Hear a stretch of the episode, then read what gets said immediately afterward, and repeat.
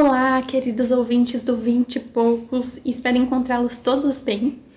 Bom, como prometido, voltei com o Henrique, então vamos dispensar apresentações. É, já foi no último episódio. Já estamos aproveitando que ele está aqui e vamos falar outra coisa importante, É. um assunto que ele também domina pra caramba.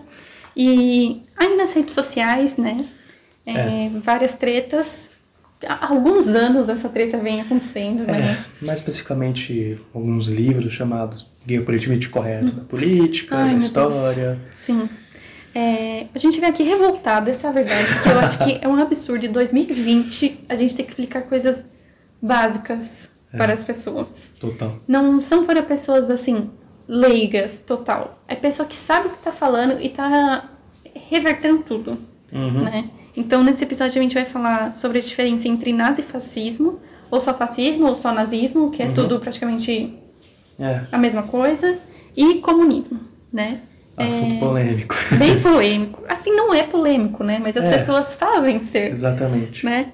E é, mês passado fez, mês de janeiro, fez 75 anos do, do da libertação da, de Auschwitz. Sim. E então eu acho importante a gente falar sobre isso, Uhum. sobre essa onda de negacionismo do holocausto, que É. Não faz sentido nenhum, algum, não né? faz sentido algum. é, em 2020 nós ainda temos pessoas vivas que viveram o holocausto. Sim. Então, Muitas. assim, sério, para. Só para de falar besteira. É melhor. É assim, gente, é bem importante frisar agora no começo também. Ninguém aqui vai falar que o comunismo é maravilhoso, porque assim, a gente vai se focar mais na, no fato de comparação que é a União Soviética. Sim. Então assim, ninguém aqui vai falar que a União Soviética foi maravilhosa. Porque também é importante ressaltar que não tivemos um, um Estado comunista 100%. Porque é até contraditório colocar Estado e comunista na mesma Exatamente, frase. porque a teoria do comunismo, na verdade, é que o, não, que não teria um Estado. O Estado ele se autogestaria pela população, não teria um Estado comandando tudo, uma hierarquia de fato.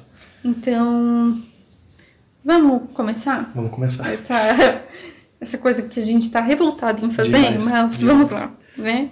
É, a gente já tinha marcado, né, de falar sobre a iniciação científica, que foi Uhum. o episódio passado e tal. E aí eu falei, não, Henrique, a gente precisa gravar isso, porque não dá. Não dá. Não dá. Não dá. Situação Então- bem estranha, mas não dá. Vamos lá. Vamos. Quais que são as, caracter- as características de cada sistema político? Seguinte. É, eu vou colocar aqui, já que eu estou usando como característica do fascismo principalmente, o que Humberto Eco coloca no livro dele, Fascismo Eterno. Que ele é. Ele é meio como se fosse uma palestra que foi depois publicada no jornal e depois publicada em livro que ele fez nos Estados Unidos. é, em uma faculdade, acho que de Colômbia. É, então, assim, fascismo é uma coisa muito complicada de se definir, porque é muito, porque como o próprio Humberto Eco fala, é uma junção de contradições.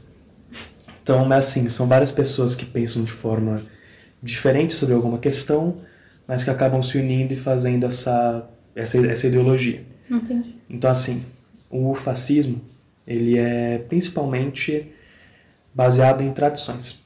Então, o fascismo italiano, por exemplo, é a questão da tradição italiana. Então, por exemplo, o fascismo italiano, ele não liga de ter judeus. Se você é italiano, você vai ser italiano. Tipo, não importa sua religião É ou um qualquer coisa assim. nacionalismo. Vamos Exatamente. dizer assim, né? É um é um nacionalismo bem exacerbado. Uhum. Então, assim, nacionalismo. Você é italiano, beleza. O nazismo, ele é aquela situação de etnia. Então, ou você é ariano ou você não é ariano.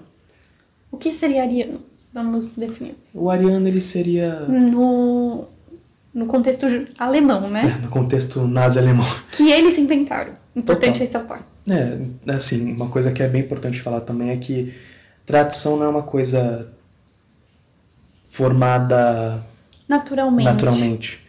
Ela muitas vezes, quase sempre, ainda mais em um estado político como que como que existe, democrático liberal, é o é criado é criado o tempo todo. Então, o arianismo alemão é essa ideia que exista uma raça superior que tem certas características. Entre elas, ser branco, é, atlético, corpo atlético. Então, durante o nazismo, existiu um- uma forte propaganda de culto ao corpo, Principalmente nas Olimpíadas. principalmente nas Olim- nas Olimpíadas, que acabou sendo derrotado por um negro na corrida, se não me engano, corrida de. Não 50. vou lembrar. É, acho que de 50 É, metros. acho que foi. Que o alemão perdeu para o Owen Wilson, um americano negro, que é incrível. Um feito incrível, acho isso simbolicamente muito Legal. legal. é, para não falar um palavrão aqui que E se eu não me engano, o Hitler legal. tava assistindo, não é? Tava, É. tava. Tanto que ele se recusou a apertar a mão do Owen. Wilson. Então, assim, é, é uma ideia étnica de que existe esse povo esse povo é o correto, esse povo é o escolhido e... Isso que vai levar a nação adiante. Exato, isso vai levar a nação adiante.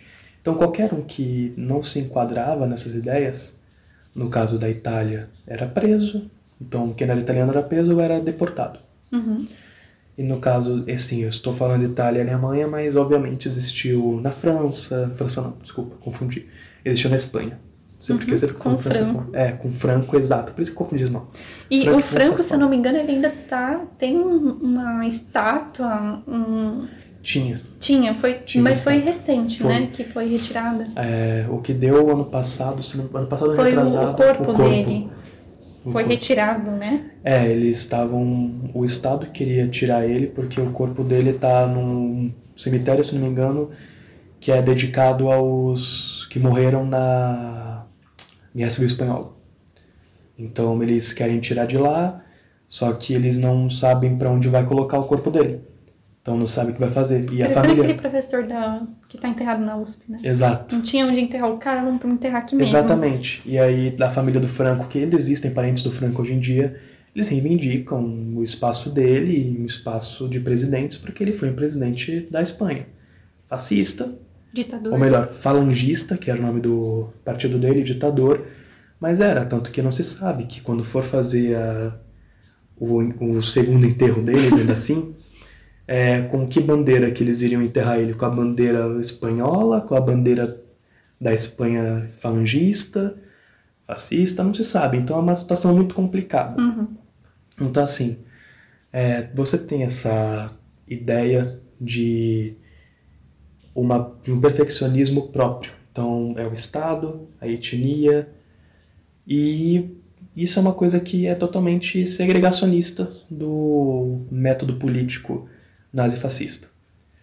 Então, é a ideia de você criar um inimigo que o inimigo ele é forte, mas ele é fraco comparado à união Do povo. desse Nacional. é, a União Nacional, a união dessa etnia. Entendi. E acho que é importante falar também do, do nazismo, é, que ele surge de uma fragilidade, né? É, o país estava em crise, é, a Alemanha tinha perdido a Primeira Guerra e tinha estava enfrentando muitas sanções Tratado de contra ela. Versalhes. Tratado de Versalhes, que impunha basicamente é, pagamento. é, a gente tem que falar isso, é um pagamento absurdo que não Demais. tinha como a Alemanha e a Itália também, né? Foi sancionada nesse sentido de pagar a É. Foi. indenização, né? Não tinha como ter o pagamento, Não. elas estavam destruídas, o campo industrial desses países estava destruído. Assim como o campo industrial também dos países liberais que Sim, venceram a guerra. sim. Tipo, tirando os Estados Unidos, porque não teve batalha lá. Onde teve batalha, Exato, Tava destruído. ferrado, É. né? E além da população mutilada, muitos homens em fase de, de reprodução e de atividade econômica tinham morrido. Morrido numa, na guerra. Então a Alemanha ela saiu realmente humilhada. né? Humilhada. Humilhada mesmo, assim.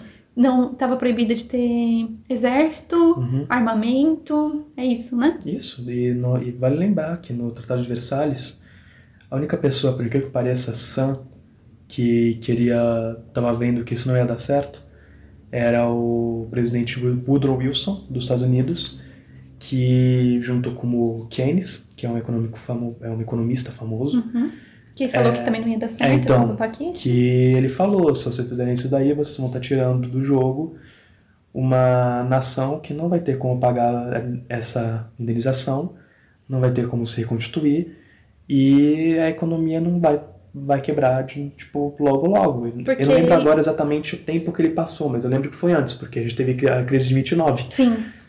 É, é que ele defendia que todo. Era como se fosse um, um- uma grande máquina, né? Para o capitalismo dar certo, né? Todos os países teriam que estar dentro dessa lógica, né? Exato. E com, essa, com o Tratado de Versalhes, é, a Alemanha estava fora do jogo. Tava fora né? do jogo. Não tinha, não tinha capital para isso. E vale lembrar que a Alemanha, depois da unificação dela no século XIX e da vitória do- da Guerra Franco-Prussiana, ela se tornou um dos maiores potências industriais da Europa em pouco tempo. Então, depois da guerra, as maiores potências, que seria a França, a Alemanha e a Inglaterra, estavam quebradas.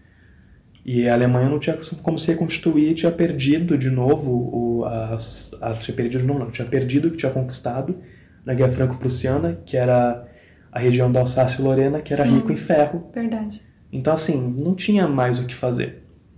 E acaba criando essa insatisfação que você comentou no começo. Sim, então o país ficou bem fragilizado Demais. depois da Primeira Guerra. E aí cresceu um sentimento de nacionalismo. E né? revanche. De revanche, de vamos nos vingar.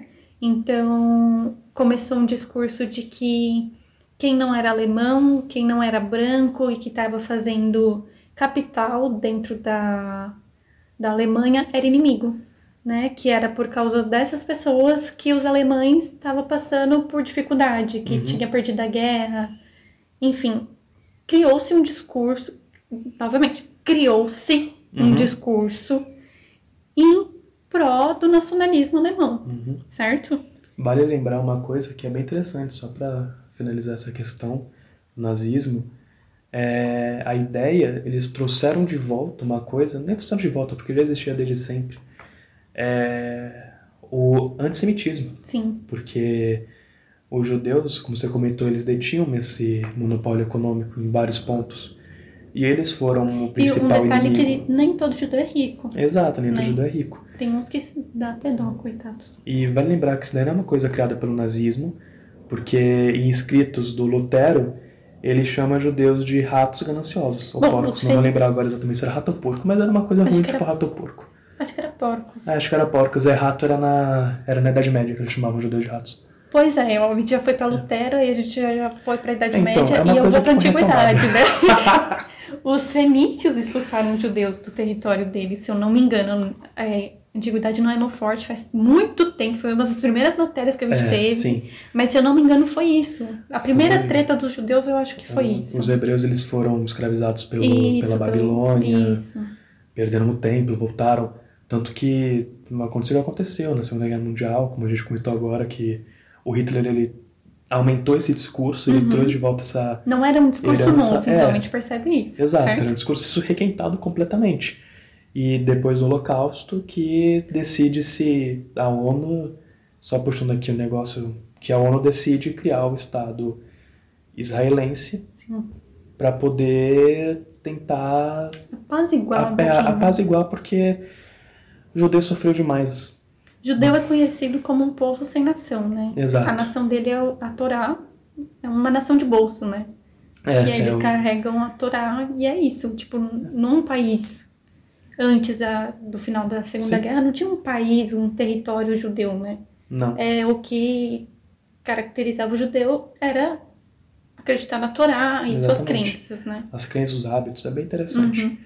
Mas agora, puxando para o comunismo, para poder compreender, o comunismo, ele é, primeiro, como a gente até brincou no começo, essa ideia do da, de ficar estranho falar Estado comunista, Sim, é que o comunismo, ele é... antagônico. É, é antagônico.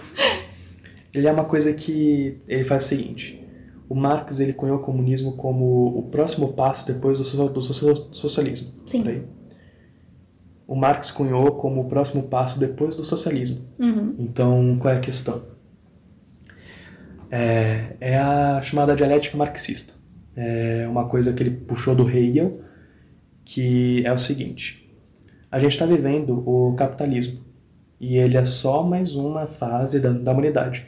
Assim Ele como, foi o, é, assim como foi o absolutismo e o feudalismo e tudo mais, o mercantilismo e Tipo, só, é só você pegar. O ismo é algum sistema econômico político.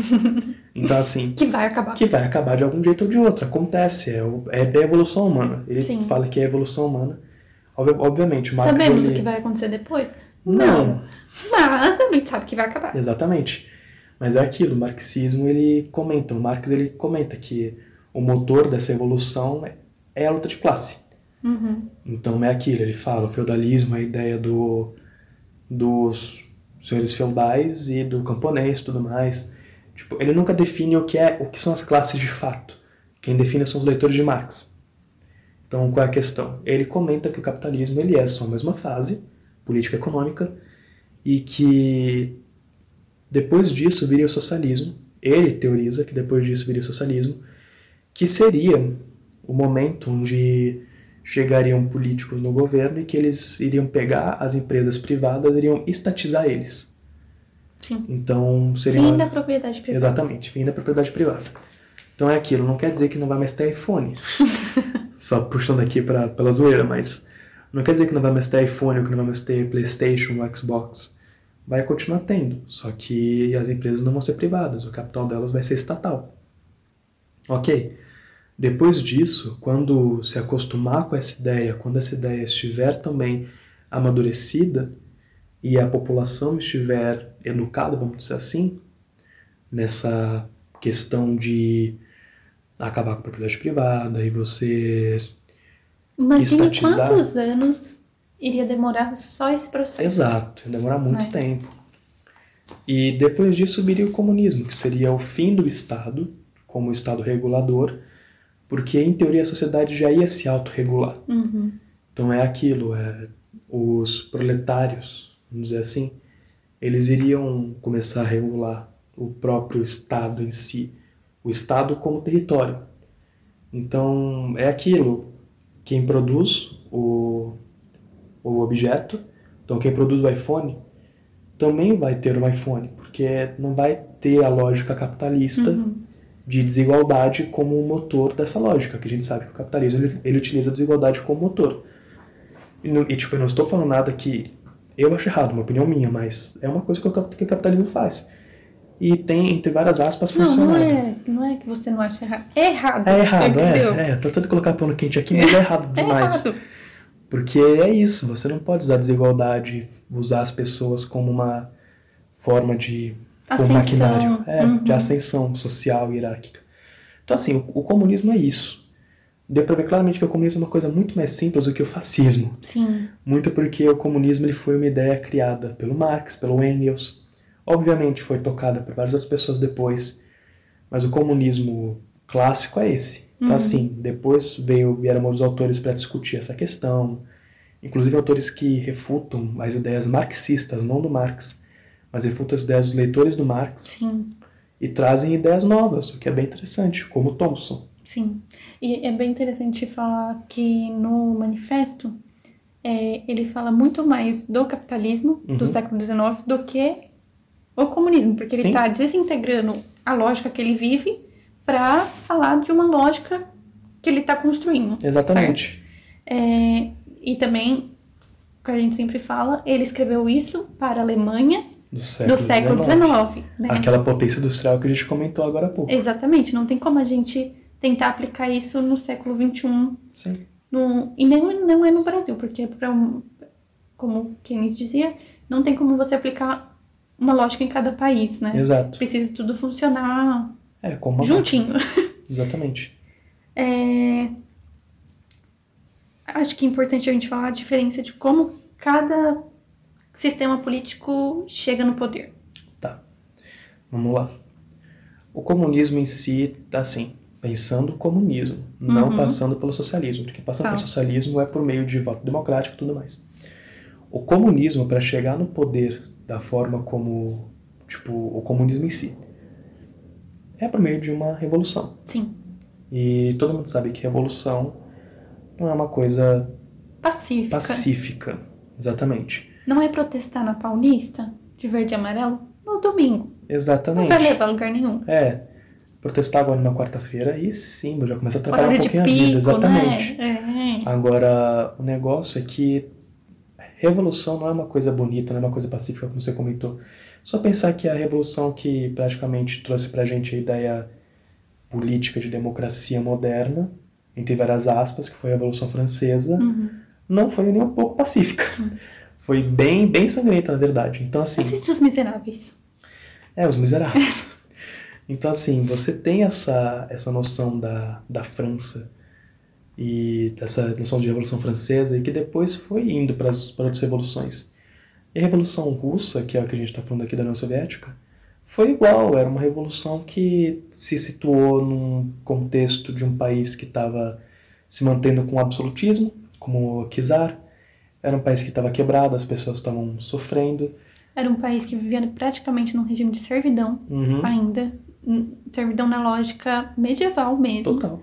É, que tinha só batata e uísque. Exatamente. Então, assim, você estava numa situação completamente diferente, uma situação que estava propensa para chegar essas organizações populares, os sovietes e tudo mais, bolchevique, menchevique, Uhum. de chegar e planejar a revolução e fazer de é fato. Povo, povo no poder, é isso? Não lembro Não a- a eu também não origem. lembro a origem do nome bolchevique. Mas é alguma coisa É. assim. Se não me engano, é. Não me lembro. É, Agora, essa ideia, então, é essa daí. A- O comunismo ele chega no poder a partir disso. revolução. Revolução. Tanto que na China foi igual, com Uhum. Mao Tse Tung, na década de 50. Que foi terrível. Que foi terrível. Não estamos defendendo Exatamente. regimes. Ou o Pol Pot no Camboja, que também foi terrível. É aquilo, eu tô falando de ditaduras de esquerda que de fato existiram. Não tô Sim. falando que não existiram, existiram. O, o totalitarismo ele chega de vários lados. Sim. Só que a forma como ele chega é diferente, a forma como ele se trata é diferente. E é principalmente também interessante falar que certas coisas que a gente pode pensar totalitarismo, a gente tem que pensar para saber se realmente foi um totalitarismo. Uhum. Por exemplo, o, o Pol Pot no Camboja é horrível, isso é um fato. O Mao Tse Tung, Pior especificamente na todos, China... Na minha, na minha opinião. Ah, mas, ah, mas o Pol Pot ele mandava matar gente que usava óculos só porque ele achava que era inteligente. Complicado. Então, assim, tipo, é, existe revoluções que fazem uma coisa boa. Por exemplo, eu acho que o começo da, da União Soviética não A foi tão... É, a proposta era boa, não era uma coisa tão ruim. Até Obviamente. Lenin. É, o Lenin... Ponto. Um Depois pouquinho, aqui, veio um pouquinho do. Stalin também. Um pouquinho do Stalin também. Mas o Stalin ele acabou, como diria uma professora nossa, ele chegou a exagerar e não parou de exagerar. então, assim, é, é uma coisa muito complicada. E, de novo, eu não, tô, eu não tô falando que a esquerda, tudo que chega é ditadura. Eu dei os exemplos Nem de... direita. E nem foi obviamente. isso, É. Principalmente porque eu sou um dos maiores fãs de Cuba. E Cuba foi uma revolução de cunho nacionalista que depois se tornou comunista. Mas eu acho Cuba Socialista. é, socialista, não chegou a ser comunista de fato. É assim, nenhum deles chegou a ser comunista de uhum. fato. Todos eles pararam no socialismo, mas no É, mas o totalitarismo. pessoal fala Cuba. Ah, vai pra Cuba. Gente, se eu pudesse. Eu não queria falar nada, não. Mas eu tava lá, viu? E, Cuba e ele nasceu de um propósito que não era não socialista. era socialista, não era um era propósito mesmo. nacionalista, contra o imperialismo norte-americano. E só, só virou socialista com intervenção da União Soviética. Exato, porque a União Soviética e a China meio que deram o braço pro, pra Cuba falando assim, olha, vocês podem se juntar a gente e vocês podem nos apoiar, que assim a gente consegue defender vocês de qualquer ataque externo. Não era o que Fidel queria, mas foi É. o que deu pra fazer na hora. Exato, tanto que é aquilo, é o Fidel, ele conseguiu impedir muitas coisas que a União Soviética queria fazer lá.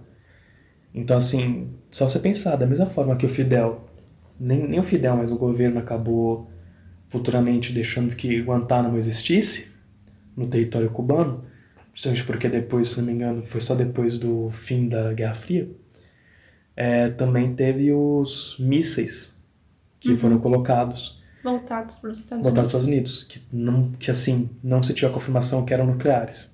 Eram mísseis normais. Ai, eu duvido muito também duvido muito que fossem nucleares também. Então, assim, é uma coisa muito complicada se falar sobre comunismo, mas ele chega no poder de fato por meio de uma revolução. Sim. E a questão é, esses lugares que a gente falou acabaram passando um pouco do limite. Como, como, como a Juna falou, para ela a China, para mim o Camboja, que foi uma coisa assim bem bizarra. Até a União Soviética. É, a União Soviética é aquilo, a gente não Nos tem últimos. que... 20 anos. Sim. Foi. Foi uma doideira. É que assim, uma coisa importante também comentar sobre a União Soviética. Não dá para desvincular a União Soviética da tradição russa política. Ou melhor, da tradição política russa. Porque a gente está falando de um Estado que tinha suas colônias, era um Estado colonial, imperialista também, e depois disso a União Soviética chega a invadir antigos territórios que eram, Eram do. Império Russo. Uhum, então, assim, existe essa tradição, existe essa ideia, então a União Soviética, apesar dela ser um Estado comunista, o caralho é quatro, desculpa a palavra, Liberado. Ó, Ótimo. É, apesar disso tudo, é, tem a questão de que eles eram um Estado imperialista, eles eram um Estado euro-europeu imperialista. É, eu acho importante. E foi um dos últimos do mundo, naquela, na lógica absolutista, a cair. Total. Que foi no século passado, século XX. Exato. Tipo assim, eu, nós nascemos no século XX, entendeu? Uhum. Tipo, meu, E só não coisa- fazia mais sentido ter um estado Não. absolutista ali, sabe? E pior é que a gente tem hoje em dia também, que é a Arábia Saudita. É, sim, é. Absolutista.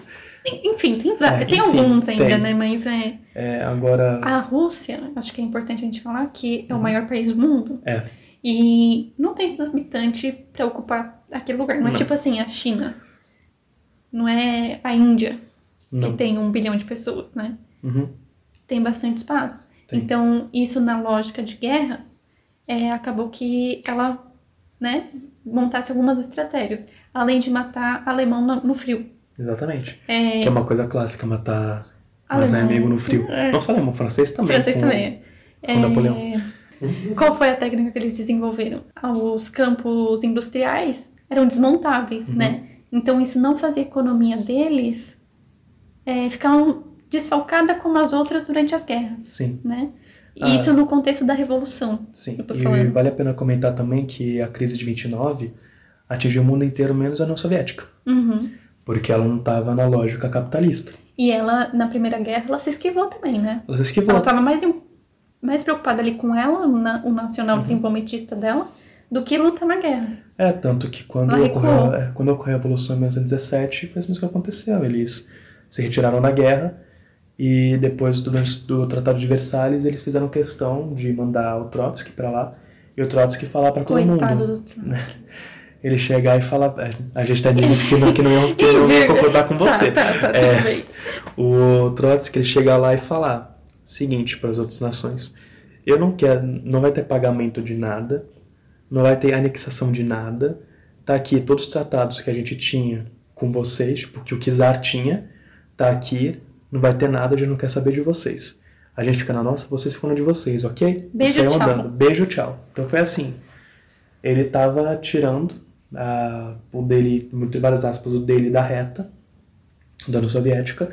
E de fato, como a gente comentou agora, tipo, a Bolsa de 29, quando quebrou, Não a União atingiu. Soviética não foi atingida. Os principais nomes da Revolução Russa, porque foram alguns anos e algumas lideranças, né? Primeiro começou com Lenin, O Lenin, ele é assim, é uma coisa que a gente tem muito numa uma imagem, na escola principalmente, quando a gente aprende. É, a gente aprende que o Lenin ele foi melhor do que o Stalin, que na Revolução. Tipo, o Stalin é o sanguinário e o Lenin é o Sim. pacifista. exatamente. Gente, não o é Lenin- é. assim. Gente, é a mesma coisa que você colocar que o Robespierre não era um doido que matou um monte de gente na guilhotina. Que depois foi É, morto por exatamente. ela mesma. Exatamente. O Lenin é igual, gente. O Lenin, ele, você, não, você não comanda uma revolução sem, Sem manchar as pessoas. É. Então, assim, você. O Lenin, ele teve esse papel em matando gente na Revolução e ele chegou a governar, a governar por pouco tempo. Ele tinha uma ideia política muito interessante de colocar o país um pouco para trás em questão, tipo, ele queria realmente colocar o seu socialismo, mas ele entendia que se tinha que abrir concessões ao capitalismo antes para conseguir deixar uma economia estruturada para para o so- o socialismo. Isso é uma ideia muito interessante dele. Uhum. Agora, quando ele faleceu, não me lembro o ano exatamente, Não, eu também não. vou Mas pesquisar aqui foi, enquanto acho que isso. foi nos anos 30. se não me engano, vou pesquisar aqui enquanto eu falo sobre o Stalin. Tá bom. Depois que ele faleceu, o Stalin acabou sendo escolhido entre várias aspas. Ele comandou desde 24, que foi quando Lenin morreu, 21 de janeiro de 1924, até meados de 50, que foi quando ele faleceu. Então o Stalin ele chegou a Ai, comandar a União Soviética, né? durou, Ah, durou uns 30 anos. Stalin durou muito. Ele foi um governante da União Soviética durante muito tempo. E depois dele vieram outros nomes, os mais famosos aqui que eu posso comentar. É o Gorbachev, obviamente, na década de 80, que já vou voltar para ele. O Boris Yeltsin, que foi o que assinou a carta de derrota da União Soviética. É, teve o Brezhnev, que comandou durante a década de 70 e 80, se não me engano. o Putin. É importante é, a gente falar um pouquinho o dele Putin depois. hoje em dia, é, é. importante falar depois, o Putin hoje em dia. Hoje Então, em dia, assim, tipo, há 20 anos atrás.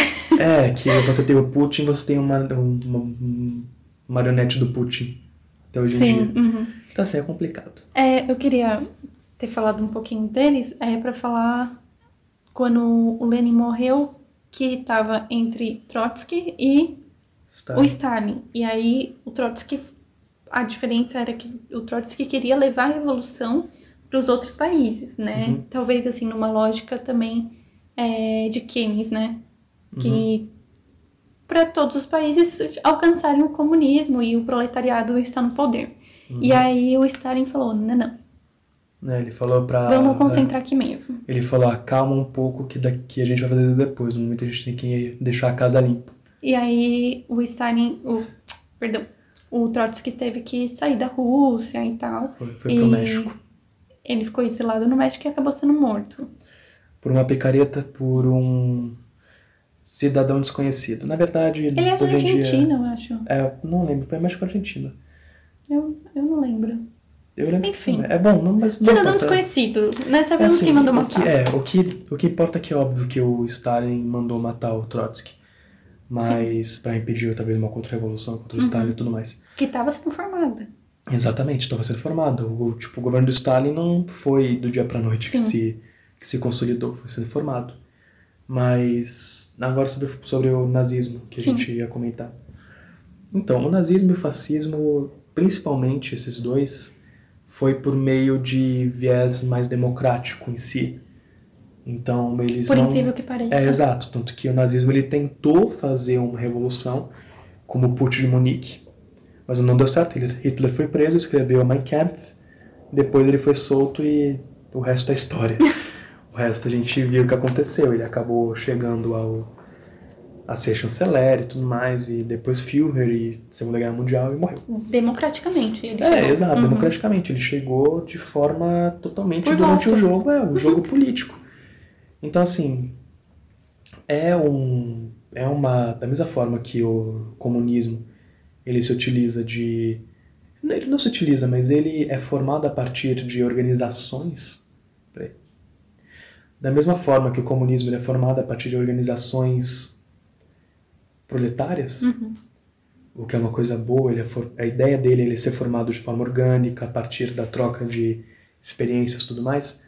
O nazismo e o fascismo, ele é ele se utiliza da insatisfação das classes médias e de burguesia que está insatisfeita.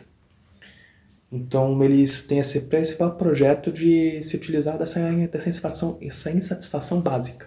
É o que eu estava comentando durante o começo sobre um estado completamente derrotado que não tinha mais o que o que fazer além de sofrer Uhum. e sentir raiva do resto dos países por ter feito o que aconteceu, o nazismo. Então assim, já deu para perceber nesse começo a diferença bem grande entre as características e a forma como como chegar ao poder, porque de fato são bem diferentes. Então assim, é sempre importante saber para você poder saber o que, que pode estar acontecendo, porque a história não se repete, do que muita gente fala. Sim. A As história não se falam, repete. Ai, isso da história é importante pra não repetir os erros do passado. Exatamente, não. Não. É, a história é importante para a gente saber o que aconteceu e compreender o que está acontecendo, compreender por que estamos aqui, como chegamos aqui. Então, é o seguinte, como diria o Marx, eu estava comentando dele agora, a história acontece a primeira vez como uma tragédia, e a segunda vez como uma farsa.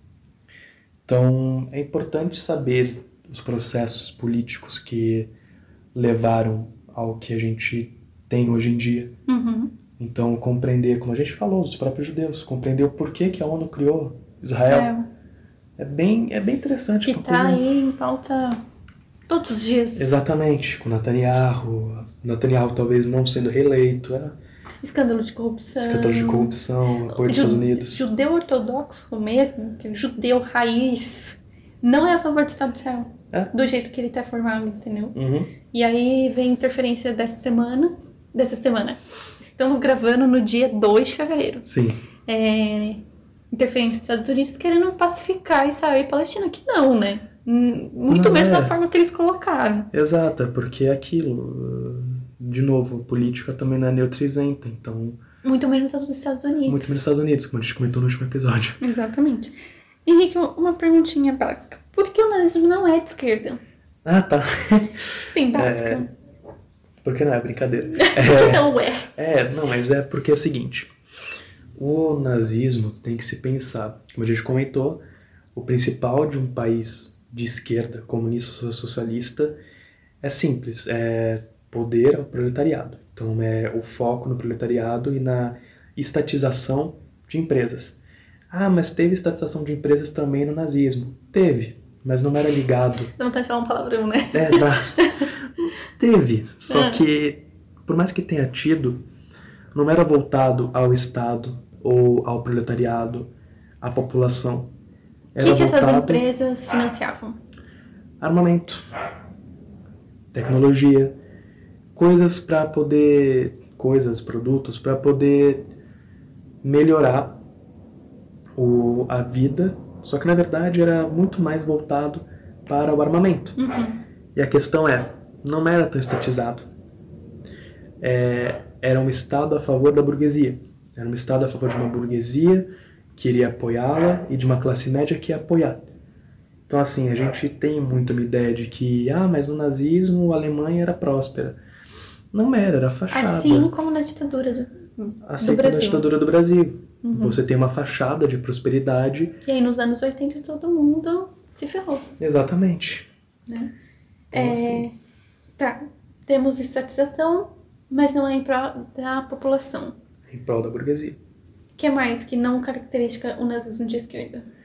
Como a gente falou, o nazismo ele não se contenta, ele não se assenta como uma ideia de proletariado, burguesia, tudo mais. Ele se foca muito mais na ideia do nacionalismo e na ideia da etnia.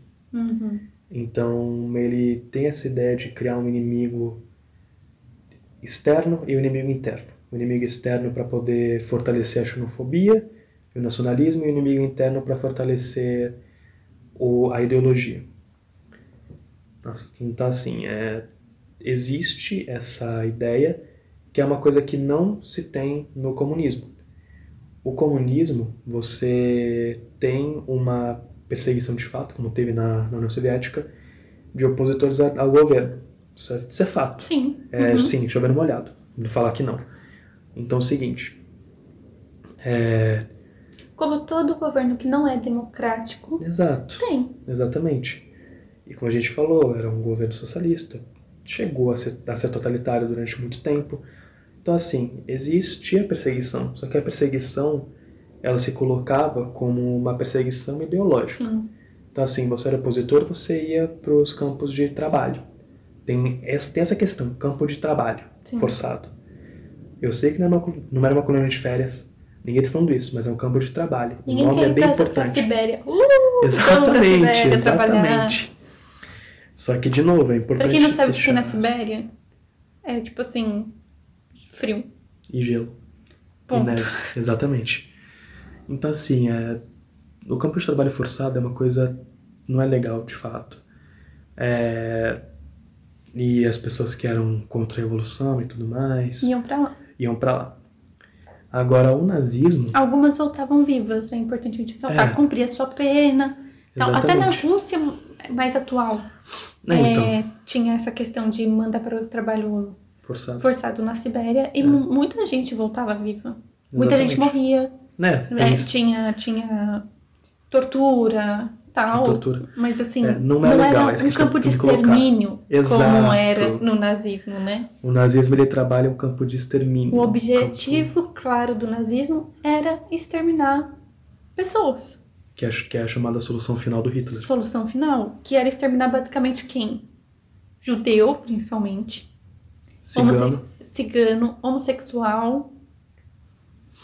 No meio disso até tinha pessoas que não concordavam com a política nazista Sim. e tudo mais. Só que em questão de motivo, com certeza deram uma coisa menos pior do que todos que você elencou agora. Sim. Tipo, se você não é a favor do Estado, ok. Você pode ir preso em qualquer lugar normal. Agora, campo de concentração e extermínio são os motivos que você elencou. Então, assim, nazismo não é de esquerda. O nazismo, ele é de direita, ele é extrema direita. Ele é, de fato, você tá num Estado liberal ou num Estado neoliberal, você não tá no fascismo. Às vezes você tá beirando o fascismo, Uhum. que é importante falar. É importante a gente analisar o discurso. Exato. Né? Um discurso xenofóbico, um discurso nacionalista demais, né? Porque o nacionalismo acho que é o que mais caracteriza o, o fascismo, né? Em Total. fazer do resto que não é de nós inimigo, Uhum. certo? Então, assim, é, é sempre importante falar porque o nazifascismo ele é uma forma política, ele é um sistema político. E não é um evento isolado. Uhum. Então, assim, por exemplo, você tem um, como evento isolado, você tem Revolução Cubana. Revolução Cubana é, é um evento isolado, não tem como ela se repetir. Sim. Tem como haver uma nova Revolução Cubana. Mas Tem. vai ser diferente. Exatamente, vai ser diferente. Agora, nazifascismo, por mais que também seja diferente em outro contexto, ele é um sistema político. Então, assim, tem como ele voltar. Não vai ser igual ao fascismo italiano, ou o nazismo, ou fascismo português, ou fascismo espanhol. Por que, que é importante a gente não comparar? Ou só comparar para diferenciar um do outro? É importante a gente diferenciar um do outro, porque quando a gente coloca a ideia do nazismo e do fascismo como iguais, Só Tipo, por serem bases totalitárias? É, só por serem bases totalitárias, você tá reforçando certas ideias como de nazismo é de esquerda, ou, e pior ainda, quando você coloca a ideia de que nazismo é de esquerda, você acaba legitimando discursos de que uma ditadura, um totalitarismo pode vir apenas da esquerda. Uhum, Você sim. não considera que algum político possa estar indo para uma ditadura. Assim como você descaracterizar de- a ditadura militar do Brasil, acaba sendo um- uma prerrogativa para você fechar os olhos para que haja outra ditadura militar. Então, assim, é importante falar as diferenças. Assim como você falar que a ditadura militar brasileira de 64, 84, 85 foi igual ao fascismo, tipo, é uma ditadura fascista, não é. Uma ditadura militar, militar capitalista. Não que o capitalismo seja ruim, assim, tipo, nossa, tudo que é capitalismo é ditadura. Sim. Não, mas era uma ditadura. Capitalismo não é bom. Mas, só colocando aqui a minha, a minha opinião. Nem ditadura. Nem ditadura. Os dois juntos, pior ainda. Exatamente. Então, assim, é, a ditadura militar no Brasil ela não foi igual à ditadura fascista. Então, assim, tem uma ideia das diferenças. É o que eu estava comentando. Você pegar o Castelo Branco, a junta militar no Brasil, você, você deixar em, em igualdade ao Stalin e ao Hitler, Não, só não. não, não faz isso. É Não. uma coisa de você comparar os. Assim, o que você pode comparar de fato em questão de ditaduras é o Hitler e o Mussolini, porque eles são nazifascistas. Agora, comparar o Stalin como o Pol Pot, talvez, porque os dois eram comunistas. Uhum. Também são de contextos diferentes, mas você pode até dar uma forçadinha. E ditadura militar, uma coisa que você pode comparar bastante é a ditadura militar no Chile, ditadura militar no Paraguai, ditadura militar em qualquer outro contexto sul-americano da década de 60 e 70, que teve várias. Não vou ficar aqui Quase elencando todos os todas, exatamente, quase Uhum. todos os países. Então, assim, é muito complicado se igualar essas ideias. Porque quando se iguala, como eu comentei, você acaba se fechando para as particularidades, você acaba se fechando para talvez perceber alguns discursos que não sejam tão bons assim. Uhum.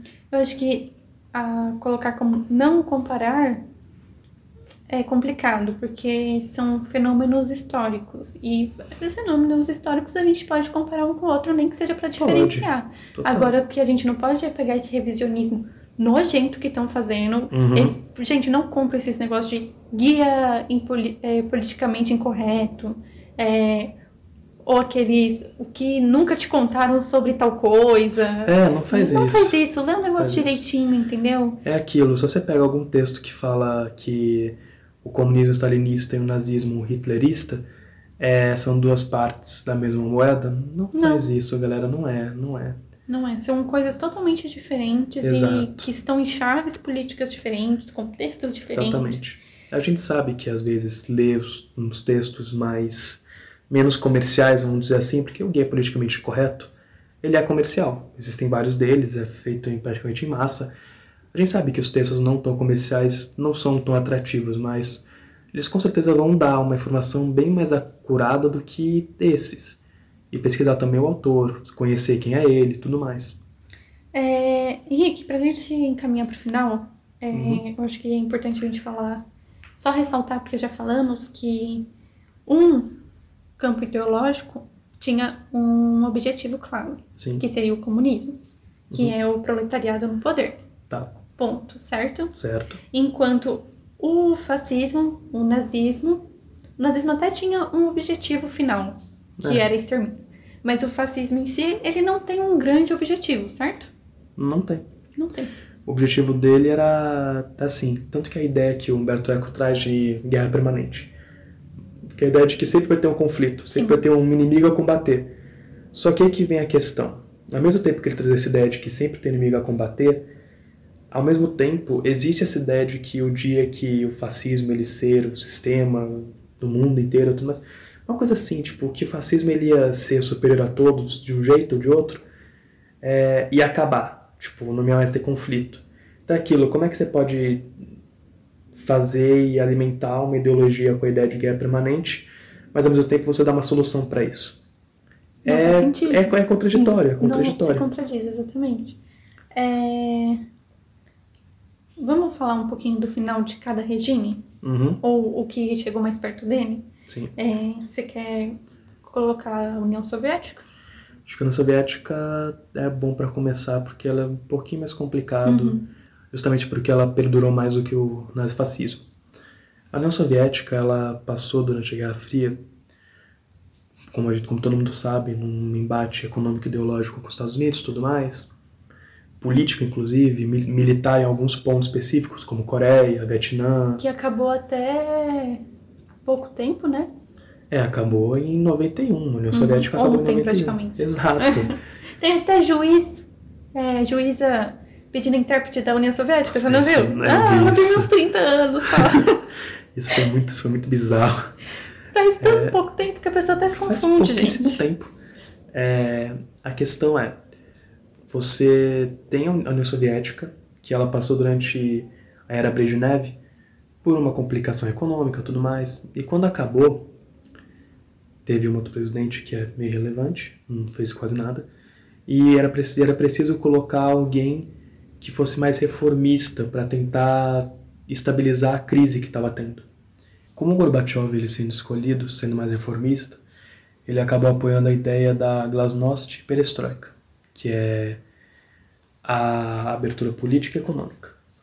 A abertura política ela se daria dando a chance para que territórios da União Soviética escolhessem seu próprio representante.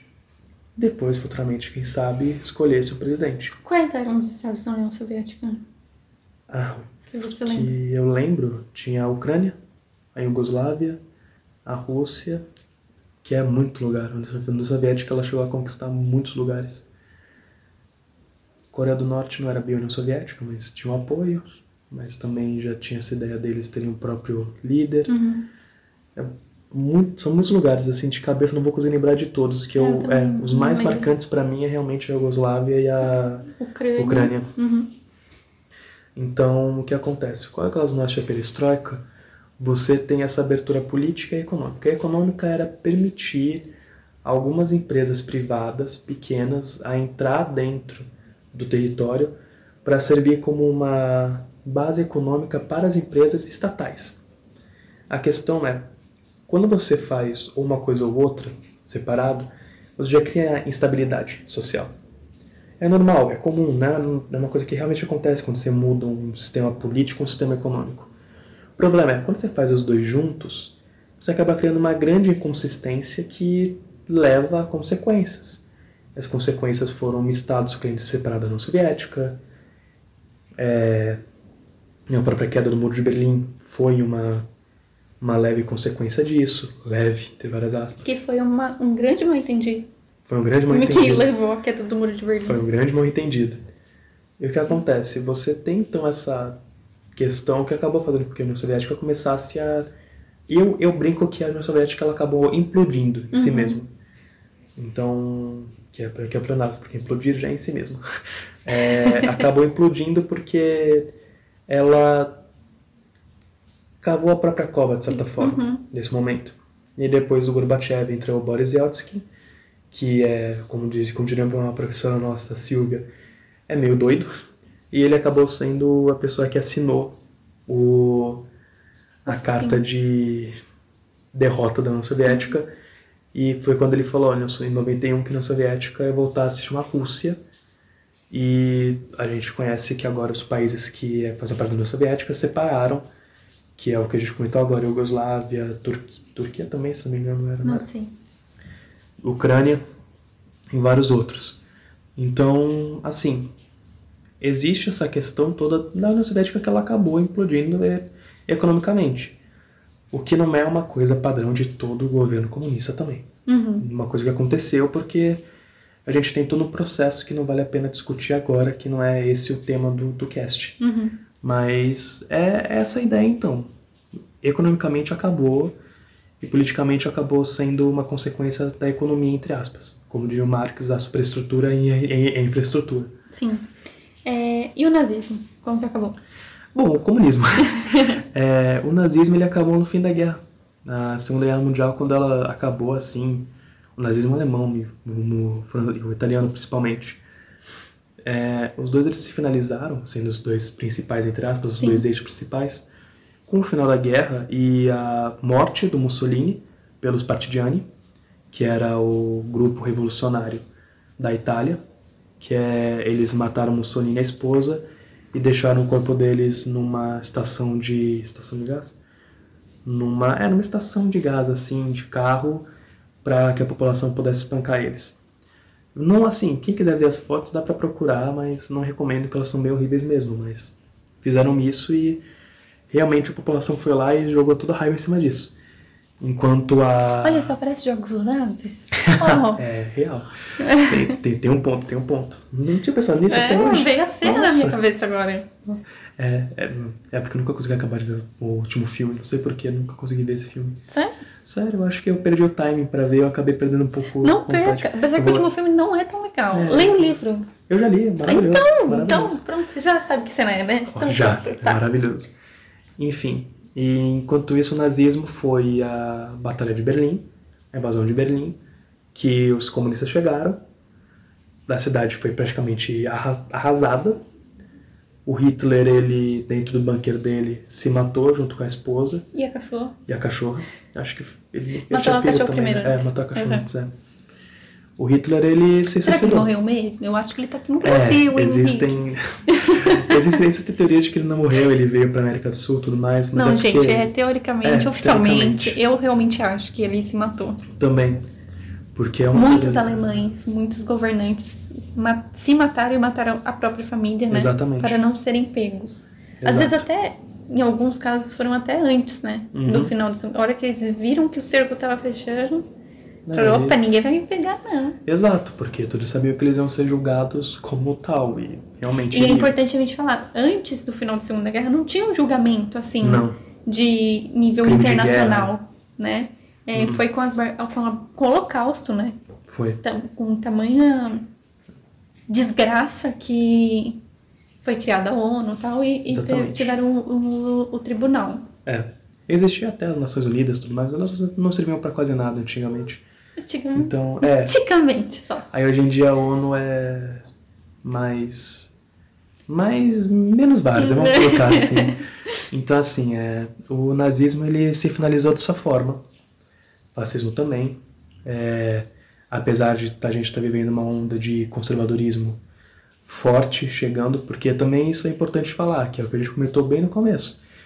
A principal base desses sistemas políticos é o conservadorismo. Sim. E assim, o nacionalismo. E o nacionalismo.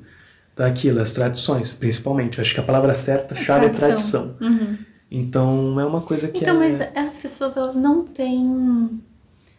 É, não é curiosidade, elas não querem ler as próprias tradições. Não. Né? Elas não querem olhar para o passado. Por exemplo, o Brasil. Vamos pegar a tradição política do Brasil. Democracia é frágil. É, a gente teve uma ditadura muito pouco tempo atrás. Uhum. E essa ditadura, ela é negada quase sempre. Então é difícil você ter um contexto histórico do país, né? Porque eu acho que quando chega essa onda conservadora, também chega uma releitura Total. da própria história. Então aí fica mais complicado ainda da gente ver os pontos principais Uhum. para a chegada de um governo totalitário, uma ditadura, um possível fascismo. É. Então é importante fazer essa leitura histórica do, de como realmente aconteceu, né? Total, porque não é pra deixar que você assim, não é para deixar que as pessoas sejam guiadas como gado completamente, que é o que acontece em quase todo lugar do mundo hoje em dia. É importante ler, estudar e pensar de forma crítica. Crítica. Uhum. E essa é a questão. E criar a sua própria ideologia política, tipo, escolher a sua ideologia política a partir das suas leituras. Tem um, um canal no YouTube, que eu não vou dizer o nome, até para não, instigar as pessoas a procurá-lo, que faz muito essa releitura Uhum. histórico-política, e tem muita gente desse canal aí no poder já, que eu acho que nos próximos anos vai até virar um partido político, sabe? É, sei. E essas pessoas são perigo- perigosíssimas. Elas têm umas caras fofas, né? Umas caras de vou fazer uma política nova e olha aqui como te enganaram a vida inteira, que esse fato histórico é uma mentira, né? E eu acho que tem que tomar muito cuidado. E eles, essas pessoas, elas vêm de uma forma com uma mídia nova, né? É, Vem se utilizando de, de redes sociais, de YouTube. YouTube. É bem. Que, nossa, eu acho que isso tem que ser muito combatido, assim. Em, em questão de contramão a isso, existe um outro canal chamado Tese 11 no YouTube. Eu falar o nome então pra gente procurar. Exatamente. Porque o Tese 11 ele fala muito sobre essa questão. Eu não deixar na descrição. É, obrigado. Tese 11 ele fala muito sobre essa questão de leitura do, de comunismo e tudo mais. Porque a Sabrina Fernandes ela é uma economista marxista, então, até onde eu lembro, ela é marxista. Mas ela, ela traz os, os- as fontes dela para poder ajudar as pessoas a criar pensamento crítico. Então é essa questão. Ela traz isso e sempre peguem alguém que agregue. Sempre assistam e ouçam pessoas que agreguem a você de alguma forma. Dicas para a gente finalizar. As dicas principais é o livro que eu comentei, do Humberto Eco, Fascismo Eterno, que é fininho, tipo, tá- o que eu tenho tem 60 páginas, 70 no máximo. De uma letra grande, um espaçamento gigantesco. Exatamente, exatamente. É bem Em gostosinho uma de ler. hora, como dizia André, em uma cagada, Exatamente, exatamente. dá certo. é, um pod, os podcasts interessantes que são bons é o Xadrez Verbal, Sim, sempre, o- toda semana, de lei. Fronteiras Invisíveis do Futebol, Uhum. ambos da Central 3 e ambos pelo Felipe Figueiredo e Matias Pinto, que são dois historiadores também. Ou são todos os episódios do Fronteiras Invisíveis, É. mas os principais são da Rússia Exato, Né? para esse programa da Rússia e da Alemanha. e da Alemanha. E também Tem da Itália, eu acho. Tem, da Itália tem também. Tem do Brasil também. É, é, É novo do Brasil. o do Brasil é Foi sempre o- bom ouvir. O último do ano passado. Sim. Muito bom. Então, ah, e tem um outro podcast também que eu tenho ouvido que é muito bom, que discute várias coisas atuais e discussões, que é o é, Ouça História Podcast. Se não me engano é esse o nome. Procurem no Instagram, procurem aí no Spotify. Tem o Que- História FM também, que Sim. fez um episódio novo sobre o Holocausto. Isso é muito Sobre bom. esse revisionismo nojento do Holocausto. É. O Ouça História Podcast, eles comentam bastante. O primeiro programa deles foi sobre Escola Sem Partido.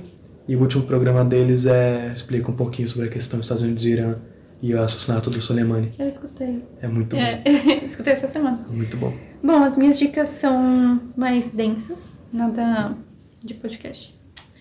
É, Sem problemas. a Invenção das Tradições. Hobsbawm, muito Hobsbawm. bom. Texto muito bom. É, como a gente falou um pouquinho da Revolução Francesa no começo, Os Miseráveis, em todas as versões.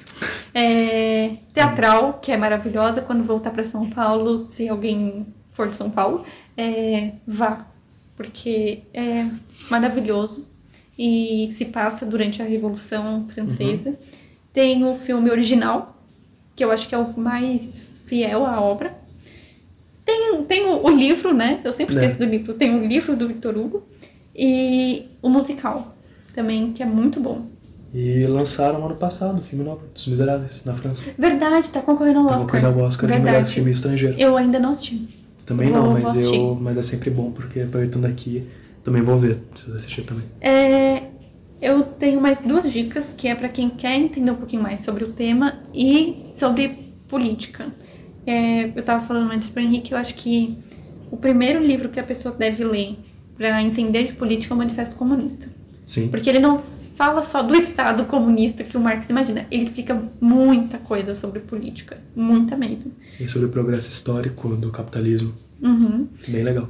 E eu acho que eu, eu acho que eu vou fazer um podcast sobre isso, sobre livros que as pessoas querem entender política, entendeu? Acho, É, acho um, tema o, ótimo. o livro que mais me inspirou a fazer história, a gostar de política, é Jogos Vorazes. É sério, eu acho que não tem obra mais que fale mais de política para o jovem de uma forma tão acessível quanto Jogos Vorazes, a trilogia. Leiam, assistam e é isso. É isso. Henrique, de novo, obrigada. Nada. É, Ao seu dispor.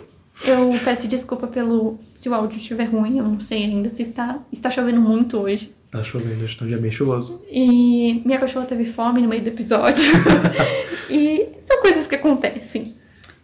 Então é isso, até a próxima não essa, a próxima semana. Uhum. E beijinhos. Tchau. Stamattina mi sono alzato, oh bella ciao, bella ciao, bella ciao, ciao, ciao. Stamattina mi sono alzato e ho trovato l'invaso. Oh partigiano, portami via. Oh bella ciao, bella ciao, bella ciao, ciao, ciao. Partigiano, portami via che mi sento di morire. E se io muoio da partigiano, oh bella ciao, bella ciao, bella ciao, ciao, ciao. E se muoio da partigiano, tu mi devi seppellire e seppellire lassù in montagna. Oh bella ciao, bella ciao, bella ciao, ciao, ciao, seppellire lassù in montagna, sotto l'ombra di un bel fior. Tutte le genti che passeranno, oh bella ciao, bella ciao, bella ciao, ciao, ciao, e le genti che passeranno ti diranno che bel fior. E questo è il fiore del partigiano. Oh bella ciao bella ciao bella ciao ciao ciao. Questo è il fiore del partigiano morto per la libertà questo è il fiore del partigiano morto per la libertà. Questo è il fiore del partigiano morto per